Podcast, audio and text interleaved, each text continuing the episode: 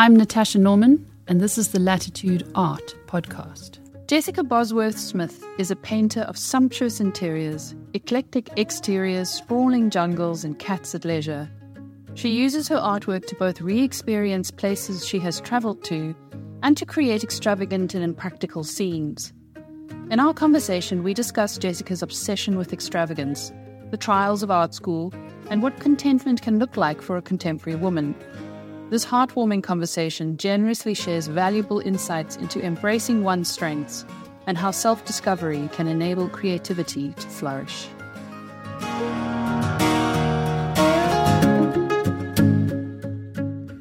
I was stalking you on Instagram in preparation for this interview. Yes, all good. All good interviews start with a good stalk. I'm Yes. sure.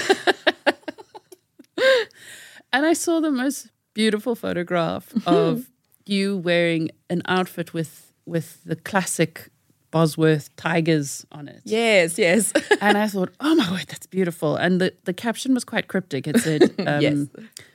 um, coming soon or collab in progress, whatever. So I don't know if you want to like share a little bit about that. Yeah, absolutely. So I actually, it's actually a great place to start because my career kind of, and my current style actually started with repeat patterns for clothing. Oh. So I was doing very um, like abstract work, and then I was approached by an American company on one of these like working platforms where they farm out production and things to cheap labor. And and they were like, "Oh, we love this. Can you do some of this?" And I started doing like painting elements and creating repeat patterns for them.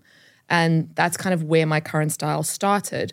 So when it got to my my second solo show with 131A Gallery in Woodstock, while in the run up to it, I was like, "Oh, you know, I've always wanted to like collab with my sister Sadie, who's a designer. She does wedding dresses, Sadie Bosworth Atelier. And I said to her, I was like, I know you're busy. I know I'm busy, but how cool would it be to have a dress with my design on it? um, Amazing. yeah, for the show opening. So we we managed to hustle at the last minute to get it together. And the reason it's quite cryptic is that my sister and I have been talking about collaborating for years now. We've always said we wanted to do it.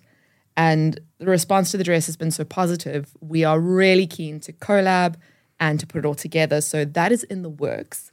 Watch the space. Yes, watch the space. Um, the reason, again, for cryptic is because I'm learning that manufacture takes forever. yeah, once I've done the painting and set the repeat up, there's a lot more that has to happen. Ideally before Christmas, if not before, at least before the season really comes to a close. So people who do buy the dress have an opportunity to wear it. Yeah, in Yeah. this beautiful weather, which we, we're enjoying today. Yeah, absolutely. As I was coming round the mountain to to Latitude Aparthotel, I thought this really is a good day to be interviewing Jessica Bosworth because all her paintings speak of this this warm, relaxed atmosphere. And I want to say fun, but it's that you've you've also got these strange, sinister, slightly sinister elements in there Yep. which is fascinating. But there's definitely this sense of like, from the surface looking down, a kind of overall calm and leisure. Yes. yeah, I don't know what it is that draws me to those kinds of uh, reference images, but yeah, it's a it's something that I enjoy depicting. I've spent a lot of time looking for references, specifically on Pinterest. Pinterest is my main resource, and there's something about like the chaos of putting pattern on pattern, like crazy tiles, crazy foliage, but then depicting scenes of like complete calm that I really enjoy. And it's also the sense of wanting to have a leisure space where you're the only person there. Yes. Something that can only really be afforded to you if you are stupidly wealthy, which most of us will never be.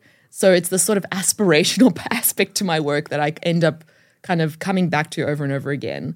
But Yeah. it reminds me of a of a movie, or you know, why do we enjoy watching films about people Yes. in amazingly beautiful places? You know, from spy thrillers to romances. Yes. Like you you kind of want visually want to be in those spaces yourself, or imagine yourself there. Yeah. So that's almost something that you're drawing on in your work. Exactly. You've actually hit the nail on the head. So I did a lot of traveling when I was younger. I au paired um, in Paris and did loads of traveling as much as I could.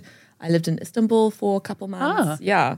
And yeah, while traveling, I I kind of got the sense of like the slippage between the the idea of a place and the actuality of a place. Specifically in Paris, you'd like step off the metro, metro and be like, it's beautiful. It's the Champs Elysees. Like the lights are on. It's amazing. What's that sound? And it's the largest rat you've ever seen, like tearing at a trash bag.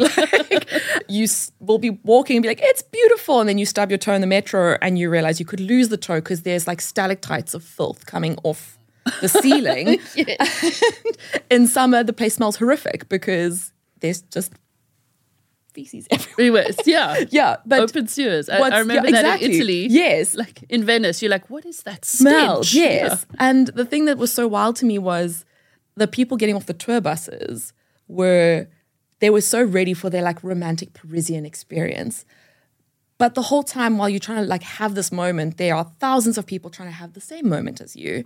Your Instagram pictures are never going to look as good as the ones that people have like, you know, set up on like a long exposure to get rid of all the people. Like it's this weird thing where and I came across it when you find people where they have this almost moment of heartbreak when they get off the bus because they're like waiting for this romanticized idea of a place and they get there and it fails to meet the expectation. Yeah. So through my work, I found what I end up doing is I end up creating spaces that I want to have and own and be in. And by putting it onto a surface, I can embody it and the viewer can embody it, but it's it's removed. It can't be accessed. It can't be destroyed by reality. It it only ever lives as a, as a fantasy. And that's pretty much what my work is mainly about is this fantasy of a space where, you know, you can have piles of like m- mismatched things and it doesn't need to be a space that's real or even functional. And I think that's something I And yeah, I I draw to. yeah, and y- and yet you are very aware that that kind of space is an imaginary. So you know, th- there's that snake that comes in, Yes. or or the tiger that that's sitting on a in a pool or on a deck chair. Yes. and, you, and it just sort of sort of says, you know, whoa, this is aspirational, imaginative, fantastical, but there's a sinister sort of side. Like we can't actually always always be in this space. Yes, exactly. And I found that the more and more I work on things and the more I kind of like really lean into my like current interest in place, I'm finding that the yeah, the more sinister elements are coming in. And I think that's because I there's like I think everyone has like a bit of darkness inside them that I love the feeling of that like slightly like it's perfect and beautiful, but there's something just a little bit off kilter, which I find really interesting.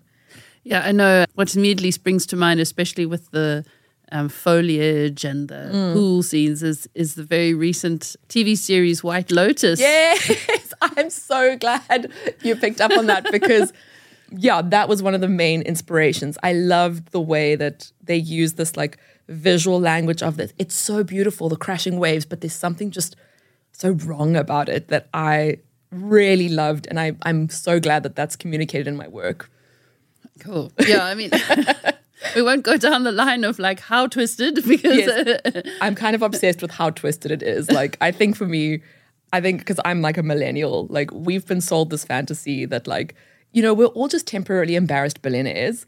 When in, in reality, like, we are never going to have this aspirational lifestyle. We've grown up with this, like, you know, MTV cribs and like, oh, the celebrities are just like us. It's like, no, baby, like, we are going to be like we're grinding here. We're like we're just trying to keep our heads above water keep our heads above the debt like you know.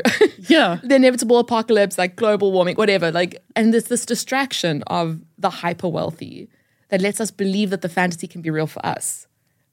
But when you get into that space there's like a degree of of surrealism that comes in with such immense wealth which i find really interesting. Yeah, but like the emperor's new clothes or yes exactly the kind of lives of royalty or you know just there's that, that there's a remove from from being actually in touch. Yes, there's a de- complete and total detachment from reality where your biggest problems are just like they're so unfathomable to like the everyday person.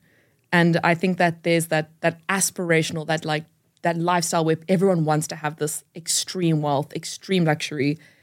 And I love the idea of like painting spaces like that that are somewhat just not 100% correct or right. Yeah. Yeah, because it is the fact that it's removed from reality is what makes people who don't have it aspire to it because you're you're kind of trying to dream yourself out of your debt and Yes. your misery Yes. by by dreaming yourself into these spaces. Exactly. I mean, we've all got champagne taste Coca Cola budgets at the end of the day. yes. yeah. And I think it's been on my mind recently, especially with like everyone around me, like doing the the next life path thing, which is like get married, have kids, buy a house, and like current cost of living. Like, how can one do that? So that's been really interesting for me is the the like disconnect from reality with with this kind of life that we've been sold. Or this uh, something we've inherited from an older generation. Yes. You know, you have to have a house. Yes. To have your 2.5 kids and your dog, you know.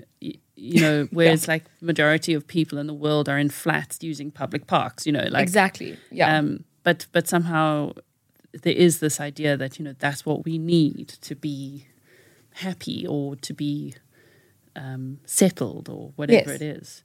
So I mean, you you've quite openly come not not against that, but you've kind of owned the idea of being a cat woman. I mean, yes. a cat lady. Yes. I mean, this is what your latest show, your title of your show was. Yeah, so I I'd wanted to do it for my first show, but uh, the work didn't quite fit for it. So this time around, I decided I was like, I want to do the show. It feels so important for me to kind of own this this moniker of cat person. Originally, it was going to be cat lady, but I was like, I don't want it to be gendered because I think that there's a there's something about like cat people that's inherently subversive and also interesting. Could you expand on that? That Yeah, um, I listened to a really interesting podcast episode. I do a lot of consuming of podcasts while I work, and on This Is Love, which is an amazing, amazing podcast. There's a woman who goes and interviews this retired opera singer um, or an actress. I can't remember which, but she volunteers at a cat sanctuary. And they talk about how dictators don't like cats because cats can't be controlled. And cats are also a great lesson in consent. If a cat doesn't want you to hold it, it's going to let you know. And, yes. And um, there's something so interesting about like cats being so like gendered, and there's something so I find so infuriating about the idea that it's so tragic that a woman would be or a person would die alone with lots of cats. I'm like, what is wrong with being alone and having pets and investing in, you know, a, a lifestyle that's not like kids, husband, you know, dog. dog. yes, and and it's been interesting to me because what's been wild is um I've you know I I've been single during the whole like genesis of online dating, and the biggest drawback is when I say I'm a cat person, my matches go down significantly. Really? Yes, and I've been told, oh, you you're single. The best way to get a is to get a date is to go hang out at the dog park. Get yourself a dog. Guys love dogs, and I'm like, really? Really? Yeah. Wow. Yeah, so that's been a very interesting experience. So I mean, that's raw data Yep. with a kind of um, prejudice. yes, against- exactly. So there's this this very strong idea about what a woman who has cats is like. Exactly. And it's usually like they're kind of sad, they're kind of weird. I actually quoted the tweet that I think was Matt, I can never pronounce his name and I don't I care to learn. He's the Florida representative, Matt Gaetz, or whatever his name is. Um, and after the overturning of Roe v. Wade, he tweeted this disgusting tweet where it was like, all these sad millennial women are leaving the protest to go home to their microwave dinner, no bumble matches, and their cats. And like, I was just like, that sounds like a bloody nice evening, if you ask me. Yes. well, take a book, a, a, page out of Taylor Swift's book. I mean, she's always Yes. like, I'm going home to my cats. And I mean, that woman is amazing. She's amazing. She is on the top of her game. She is she is aspirational. She's um, doing what she does best. She's she is She, a, she also yeah. pays people well. Yes. She has an incredible team. She's so dedicated to her craft. And I Like- lo- yeah, and I loved. I watched. I finally watched the Miss Americana documentary, and she's so open about the fact that she's like, I have to be the best. I'm a perfectionist, but I'm also a people pleaser. And she had this whole like metamorphosis from this this like young girl who's just trying her best to be liked to actually now owning that she is this cat lady with a messy love life and if you break up with her she's going to write a song about you Yeah. and you know what that's okay so i'm really enjoying this like this eras that she's having and i feel like it's a really nice blueprint for people that don't want to do the traditional you know get yourself a boyfriend then a husband then a house 2.5 kids and a dog. Um yeah, yeah. With, a, with a dog or two. Yeah. No, and and I think it's it's really wonderful. I mean, one of the things I've really enjoyed about this these last ten years, I suppose, has been the slow overturn of things that have been sort of shoved away as being um, silly or Yes. or dumb or and and from gender to lifestyle to choices but biological choices Yeah. you know it's it's a really fascinating space to be in where the, these things are being turned over and it's like well why can't this thing be a happy place Yeah. you know who's to say it's not Exactly. I mean, I don't know about you, but I mean, I go down the Instagram Reels rabbit hole, and obviously some content is complete garbage. But I've come across some really interesting things where people talk about case studies where they're like, women who don't get married actually have a better life expectancy. They're talking about how much extra labor a woman does emotionally and housewise, like how unequal the labor is within a relationship or a marriage. There's a lot of talk about how how actually there's a lot of studies and a lot of people talking about how great being single and having independence and having agency. And that's been really positive because I think for a long time we've had this echo chamber that the only way to be valid is to be partnered. Yes Yeah. So that's something that I'm kind of, it's taken me a long time a lot of therapy to realize that, you know what? I'm single, I'm alone, but you know what? I'm actually not alone because I've got, I've got my work, I've got my cats, um, four now, um, and I've got my people. And if I don't, I don't have to follow this blueprint that's been set out for me if it doesn't make me happy. Yeah, but I also think there's there's an opportunity to find love and connection is more acceptable to find love and connection in ways that are not conventional. Like Exactly. um, you can be the adoring best friend aunt exactly. t- to someone else's kids, and I guarantee you they will they will love you. Yeah, exactly. Everyone's like, you should have kids so you don't die. Like you don't die alone. I'm like, we all die alone. Yeah. Like Your child might not like you in a while. You might not like yeah. your kid. I Yeah. mean, you might. I mean, for me, I found that it's something I, I think about quite regularly is how rewarding my female friendships and my queer friendships have been, Yes. as opposed to how damaging my romantic relationships have been. And I found that there's this so much emphasis put on romance and put on romantic partners and life partners, and where I'm like, why is it that we can't do have this like you know, this kind of relationship with friends where they are such an integral part of your life. They, you know, they support you, they build you up, they support your your career, your decisions. I mean, Also, they're your chosen family. Like I s there was a lovely thing of a group of friends who retired together in a home. Yes, I saw. And I was like, oh yeah, totally gonna do that. Like, yeah, pick pick the people you're gonna grow old with. hundred percent. I'm I'm here for it. I mean, so recently I had my best friend and her her partner move in with us with me, and it has been the absolute best. Oh, fantastic! yeah, I was like, oh, I'm gonna, I'm getting to the point now where housemates, I maybe need to live, live alone or like hold on to this rental until I get like a romantic partner. But now my best friend has moved in and it's the best. I was like- Amazing. I was like, this is so much fun. I'm having like every day. I'm like, I'm having the best time. I get to hang out with my bestie every day. It's perfect. So coming back to your four cats, are you going to spill their names? Yes. So we've got a lovely blended family. Okay, yes. Because obviously, best friend and her partner, they came with two cats. So she's got small baby who is 18, angry. She's going to stand her ground. She's the matriarch. She is ancient. She's got like all eight lives have been done. We're just waiting for the ninth one to like get ticked off and then it's game over. She's very sweet. And then her partner, he has a eight-year-old cat called Charlie, which is your standard issue tabby cat, very sweet. And then my my cat, who I've had since 2019, is Evie, and she's a calico. So with that comes all the attitudes. So she growls at you while you pet her. You can pet her with your eyes. She's very mercur- temperamental and mercurial, which I'm here for. And uh, recently, friends of ours immigrated and couldn't take their cat Pavel with them. So Pavel's a Russian blue, and he is the most perfect idiot. He is beautiful, but like thick as two short planks. It's lovely. yeah, it's the, it's the best. Yeah, And many do they cats. do they feature in your paintings? I mean, do they Yes. sit still long enough? I uh, Luckily, I I think most pet people know that like everyone keeps so many pictures of their pets on their phones. So I've got an endless upwelling of of reference materials. So the three additional cats are fairly new, so they moved in about two three months ago.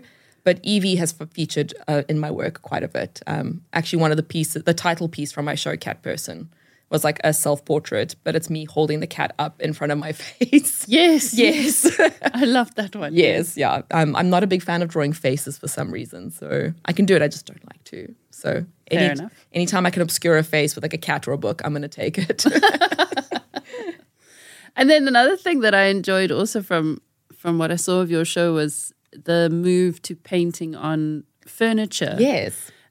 I mean that was very White Lotus for me. though. Yes. kind of like cupboards and Yes. So how did that happen? Was that Yeah. just a natural progression off the canvas, or Yeah, so I it's interesting because obviously like I mentioned I use Pinterest like a hell of a lot and I will I've I'm like very organized, my boards are all categorized and the one thing I keep doing is I'll add like design features. So if I'm doing a composition that has like a table and a chair and a cupboard, I've got a whole board that's just tables, chairs, cupboards. And while I was looking at that, I found this reference for these folk painted furniture pieces. Hmm. And I was like, oh, I'd love to paint one in my paintings, but I'm worried that it won't read as a piece of furniture. because it's got a it's a painted painted It's a thing. painted, painted thing. And I was like, that's cool, but it might not read. And then I have a lovely studio partner, which is actually my sister's fiance. Ah. He's a photographer. So we share a space. And on the side, when he's not shooting, he loves to collect weird, unusual antique pieces. So when we were going through, I was like talking about like the things I wanted to do for my show and you know the paintings I wanted to do. And I was like, oh, I love this cupboard, but I don't know if it's going to work on this piece. And he's like, well, why don't we just find you a cupboard? You should just paint a cupboard. So that was like a, you know, you kind of the glass shatters in your brain. You're like, ah, Yes, weird how we have these barriers. yeah. and then- it's like, yeah. oh, I didn't think about that. And sometimes it, you need like the other person to like, you know, kind of hold the, the page up and be like, look, you've got it here already. You just got to put two and two together. yeah. yeah, so I started collecting interesting, unusual pieces as the show date came closer and closer. And yeah, right at the end, I was like, okay, I've got two weeks. Uh, let's paint some furniture. Amazing. Yeah. They're stunning. And Yeah. they're so transformative. Thank you. Yeah. I was a bit worried because it is a risk because it's a functional object, it's a found object. And I wasn't sure how it would look at the end. And also, I don't know if you've had this where you you start in a new medium or something and your brain just can't put the two together for like a couple of days or a couple of weeks if you're unlucky. And then eventually some the you get you see the right reference or you see the right thing or you watch the right thing and you're like And it clicks. and it clicks. Yeah. Yeah. So that happened to me, but it was like it was Slightly stressful. very stressful. I was like, okay, this either has to work or um, I have to scrap the whole idea and paint like five more paintings. And I was like, by that point, I was like, I am done with. I, I was like, I'm so tired. Let's just do the furniture. And see how. Yes, because I remember speaking to you um, at some point about how you go about your paintings, and it's incredibly methodical. Yes. You you, you mentioned you were you were almost af- not afraid, but like that was that was like your your way of dealing with. Yes. uh, Yeah. what do you call it? Maxim, not minimalist, but maximalist. Maximalist, yeah. So yes, I, I've, I'm under the, impre- I've, I seem to feel the more I meet other artists, I'm aware that I'm maybe a bit of an outlier. I'm hyper, um, I'm hyper like, uh, what's the word? Like organized. Like I'm someone who l- needs structure. So a way in which I'll do my paintings is I will find a reference. If I'm feeling unsure about that, I will do a bit of photoshopping, sketch everything out, trace everything out, like with because I do pencil and then I go over with gray just to kind of give me solid lines that I can then work with. And I will make a to-do list of every element on the piece, like everything. So I'll have this long to-do list, and as I finish each, and I'll give a tally at the end. And as I finish each element, I'll like tick it off. So it's just a case of, okay, today I have to do five. I've got a 25 things to do on this painting. I'm going to do three today, five tomorrow, five the day off. And it's the only way that I feel like I'm getting anywhere. yeah. Yeah, because like you can get very overwhelmed with like how much you have to do on a piece because everything is so detailed. So yeah, it's to do lists. And and then there's the end of the week. It's like, look what I did. Long Yes. list. tick tick tick tick yeah, tick tick tick. or more likely, which is I'm going to finish this painting this week, and you paint all week, and you come in early, and then the end of the week comes, and you look at your to do list, and you're like, I have not made any progress. Oh, shame. yeah, I think my problem is I've always vastly underestimate how long everything will take. So I'm like, I'll get this done in a week. And then three weeks later, I'm still slogging away. And and how you came to that process was interesting because I remember at one point you told me that you studied art and then you were like, Yes. "This is not for me." yes. Oh my goodness. Talk about trauma. I don't know if, if yeah, if you've had the experience of of studying art, Yes. but I I found it to be very hard because they really want to just take you down and break you down to your most elemental and not much building back up happens. So I found the whole process to be very yeah, it was very jarring because I mean, some of the most talented artists that came through art school with me ended up flunking out. Yeah. And they were so talented and so good at what they did, but because it didn't fit the the like what what the art world is doing at the time according to the art department, they were like, okay, no, no, no, this you're clearly not cut out for it. Yeah. And that was very much what was sort of the impression that I got was very much like, oh, you know, you're doing art school, but you're quite lackluster. Like, mm, maybe this whole art. I was actually told when I signed up because I was, was I was like, I'm not sure I'm going to do a triple major, and the and the the head of the art department was like, well, if you're not sure, then art is clearly not for you. Oh wow. Okay. Okay. So yeah, so once I finished, I hadn't done as well as I'd hoped, even though I'd worked so, so hard, so hard, like hours and hours and hours extra than everyone else.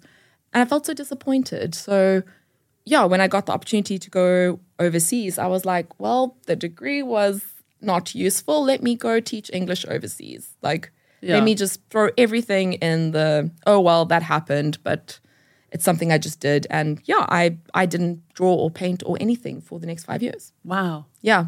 I've heard about the scarring of art school. I mean, Yes. I've, I've experienced it a little bit myself. Yes. And I think also it depends at what time you were at an art school. Yes. There was a sense that art schools were kind of, they were calling the shots in the art world. But I think a lot has shifted. Yes, And- absolutely.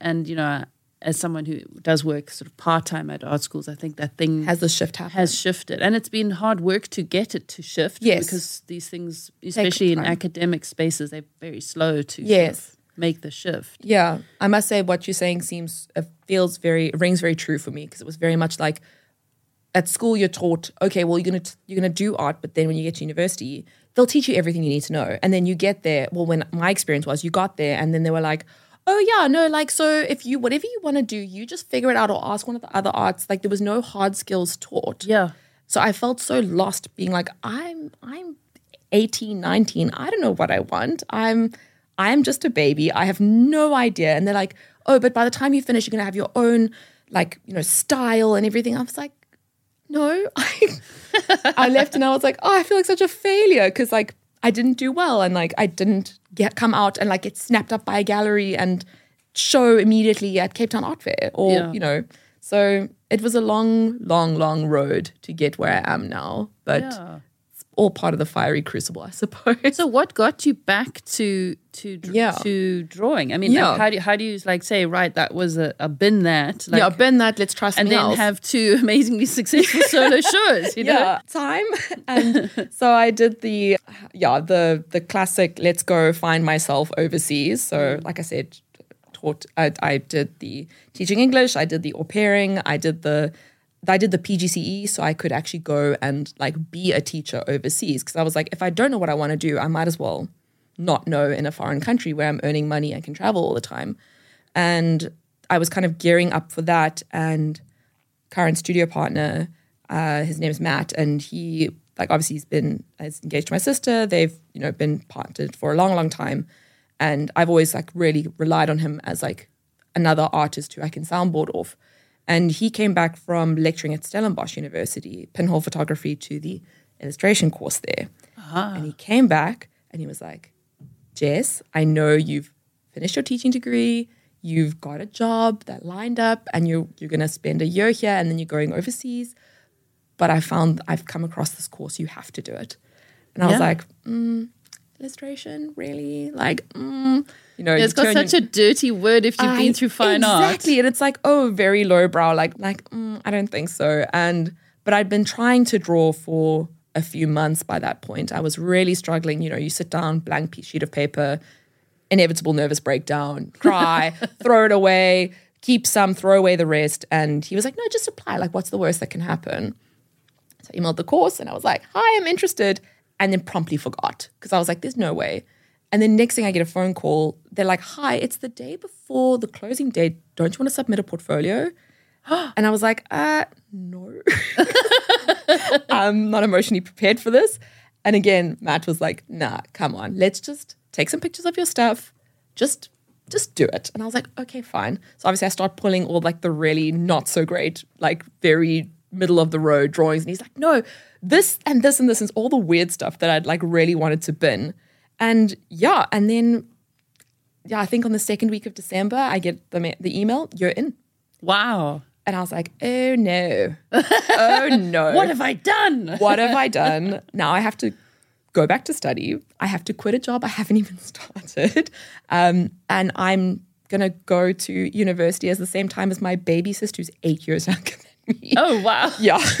she was very unimpressed. I was really stomping all over her coming of age moment, but she appreciated it in the end. So yeah, I I studied illustration at Stellenbosch University, and it was a revelation. Um, very skills based. Um, I think I was so appreciative because I'd come I'd come through art school, gone out into the real world, realized how hard it is to have access to facilities, have access to libraries, academic readings, people who have knowledge and skills. Yeah, so I think the break was the main thing that made me so motivated because I was like, I know what it's like to have a like an office job where all you do is reply to emails. I've done the whole, you know, teach kindergarten, the ABCs. And I was like, this is what I want. Like, I was like, I want this. I've never wanted anything more in my entire life. Yeah. And I worked like a dog for an entire year because, and everyone was like, when do you socialize? And I was like, no, listen, this is an opportunity that like I'm never going to get again. So this was the honors, or The honors, yeah, the honors, the honors program. honors in illustration. Yeah, and it was amazing. So it was really like a really big revelation for me to to go to back to study and to do something that was so skills focused. Yeah, and I finished and I tried to, you know, do the whole have a job, work on it on the side, and that lasted a couple months. And I was like, nah, I'm gonna give this a real go.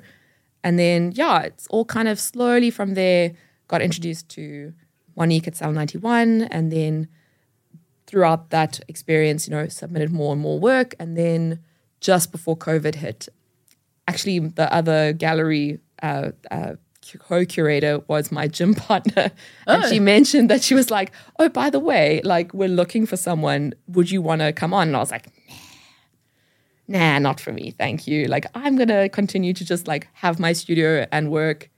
And yet again, Matt came along and he was like, "Don't be an idiot." He's like, "Go." work at the gallery, get the experience, make the contacts. He's like, who knows? Like, who knows where that can go? Yeah. And that for me was a major, major, major highlight in my career was getting to see the business side of, of you know, the the art world, getting to see So the this was working at Salon. Yeah, so I worked at Salon 91 for two years. So throughout the COVID pandemic, it was really eye opening. It was wonderful as well. I met so many great people. I got to really have a good look at how other people run their practices, how other people are engaged with their creativity, how other people manage like the the need and drive to create and balance it with the the need to pay bills at the end of the month and get works delivered on time. So that was really incredible. Yeah. And that's kind of how it all kind of came about. Yeah. Amazing. Yeah. It's almost like after having gone overseas, you sort of fast track. You came back and like yeah. took up took the blue pill or Yes, whatever it was and like absolutely. fast tracked it. yeah, I think I think for me, I think mainly because I my older sister's always known what she wanted to do. Like she was making Barbie dresses since she was like four. Like she wanted to be a fashion designer from the jump. And I remember just in my early twenties being so jealous because I was like, I just want that sort of drive, Conviction. conviction. Yeah, exactly. This conviction not only that something is so right for you, but that you can actually give it a go and go for it. So I was always wildly jealous. and and I think when I finally found that thing after feeling so lost for so long, I I knew I had to I was like I cannot be distracted. I can't let this opportunity slide because I've seen what it's like to kind of just float along and you know get your paycheck and mentally check out. And I was like, I really want to do something that's meaningful and that matters. And that for me has been the biggest driving force for my creativity is the ambition to keep pushing to see how far this can go. Yeah, and and keep pushing. I mean, I think one of the things I've I've really enjoyed is the way that you know you you work on a two D, you make paintings, but now you've moved into um, folk furniture. Yes. folk furniture, Yes. and then your ceramics are also an absolute delight. I thank mean, you. I, I popped by um, the pottery studio, and I Yes, and oh. the, um, my son was totally taken with some of the. We saw one of your Yes. Oh, ceramics unglazed. so, yeah, they're quite magical. so I mean, you. that sculptural aspect is also a nice shift. Yeah. So what's wild is that my undergraduate degree was in sculpture. Oh, really? Yeah.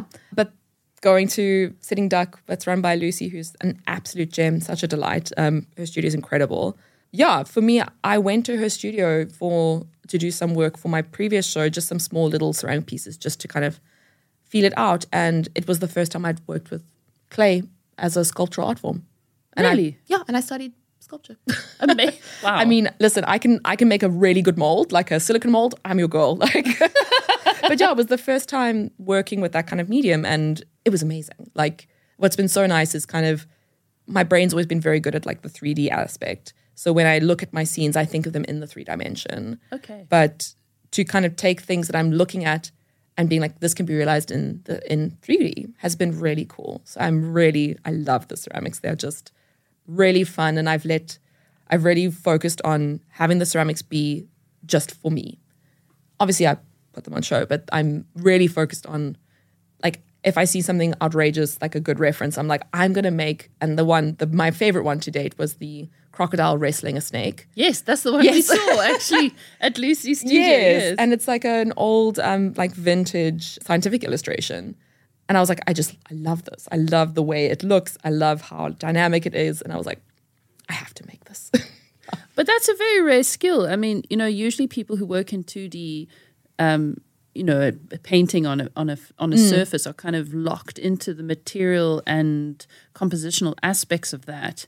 But the fact that you think three dimensionally means you can move from seeing a, a 2D reference reference image into the 3D. That's that's quite a rare skill, Yeah. I think. I'm, I, yeah, I think, I think I'm quite lucky. um, yeah, uh, it's, yeah, being a very, very visual person and having like a very visual mind has been a really big bonus. Um, yeah, I, had no idea that no one, no one else thought like this until a friend of mine was like, wait, so you see in pictures? And I was like, yes, don't you? And she's like, no, I see in words. Like her brain only does words. Oh right. And I was like, oh, so that's a thing. So that's yeah. yeah, and I had no idea. It's very true, isn't it? It's wonderful when one comes. You have to brush up against other people to sort of realize Yes. your own um, weaknesses and strengths. Yeah, exactly. Yeah. And that's been that's been really interesting for me because I I got a late diagnosis for uh, um, ADHD. oh, Yeah, and that was crazy to me because finally someone was like, "Oh, but like what? All the ways that your brain work and the ways that you work and the ways that you are very forgetful and inattentive. Like they're like, there's a reason for that, and there's a reason why you struggled to make for so long, and that was mainly ADHD because my brain just is wired differently to most normal people, and I think that acceptance of like, okay, my I've just got to work with what I've got has really been a driving factor for the way in which I've set my studio up and the way in which I work. Yeah. amazing. Yeah. yes, because you know, again, dealing with the stereotype Yes. of someone with ADHD, you don't imagine them to be hyper organized. yes. So that's something that was wildly interesting is that um, women are far more likely to get a late ADHD diagnosis because women are more likely to present as inattentive rather than hyperactive.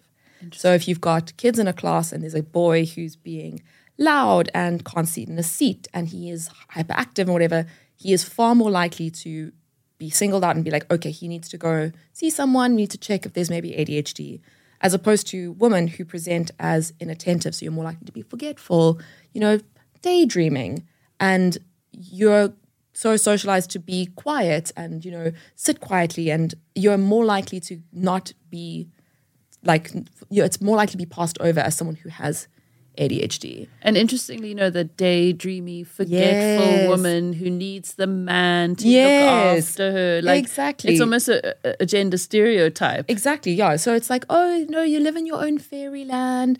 Oh, she's just forgetful. Like, and then as you hit puberty, you're more likely to present as anxious. And that was me. So I was always very, very anxious. And it was like, oh, it's just, you know, it, it's just a very anxious time. Yeah. And then it's you just your hormones. your thingy. hormones are going crazy. And now I'm like, oh wow, okay, no, it was I used to forget that there were tests. like Oh gosh. they'd be like, oh, I'm so scared for the maths test today. I'm like, what test? Like, like, and then, but then also the flip side of it is that if you're interested in something, you can hyper focus on it.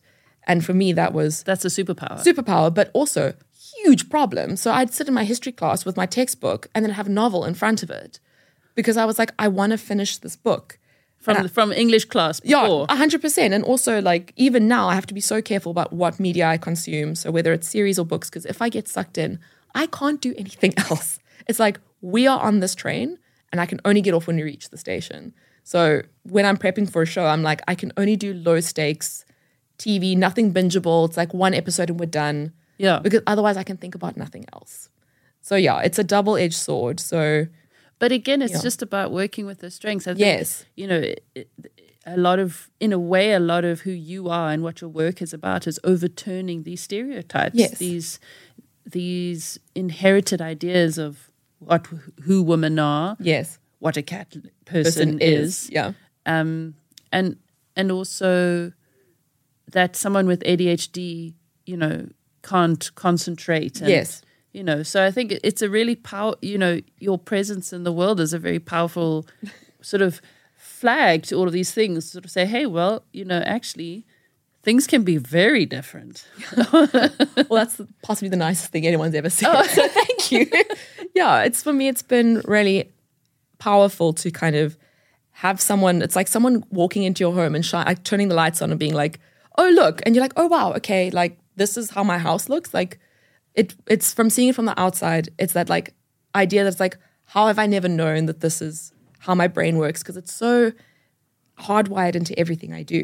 Yeah. And I've kind of had to develop all the coping strategies and all the things without any support. And now that I have it, it's like, yeah, I mean, I know people talk about like they're very nervous about getting onto medication because they're like, how is it going to affect my creativity? And for me, it was like, I've been sitting in a dark room and someone opened the curtains. It was um, like life changing. I think that's what's also helped me be so productive and ambitious is that I have the support now that I've had to kind of provide for myself. Yeah. Um, and that's been really, really powerful for me. Um, so yeah, I'm always a big advocate for yes, go to therapy, get the get the diagnosis. It might be scary, but get the medication. Find the thing that helps you support your creative dream. Yeah, I'm I'm a big believer in yeah, if you need therapy, go to therapy. If you need medication, get medication. If you need to find that one thing that helps motivate your creative passion, whether that's a sport or a hobby or whatever, like you've got to do it because you have to nourish the the context that your creativity comes from. yeah. Yeah. Amazing. My mom would be so proud because whenever I was in a bad mood or having a bad time, she'd be like, "Have you exercised today?" Yeah, now I'm- and now for me, like anytime someone's like, "I'm just having a really hard time," it's like, "Have you exercised? Have you slept? Have you had some water? When was the last time you did your hobby?" so yeah, um, yeah, my mom would be thrilled to know that that's the, the advice that I'm passing on into the world.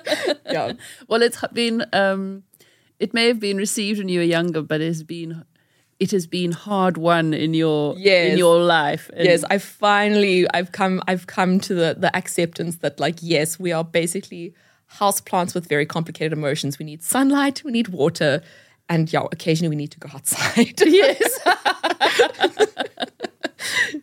oh, Jess, it's been so wonderful talking to you.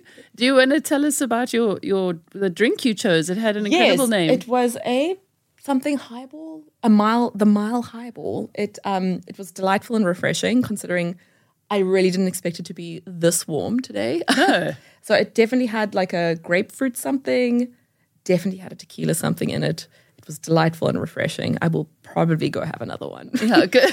I mean, it's Friday. It so- is Friday. Yeah, I mean, I closed up my laptop at studio. I packed everything away, and I was like, "It's a long weekend."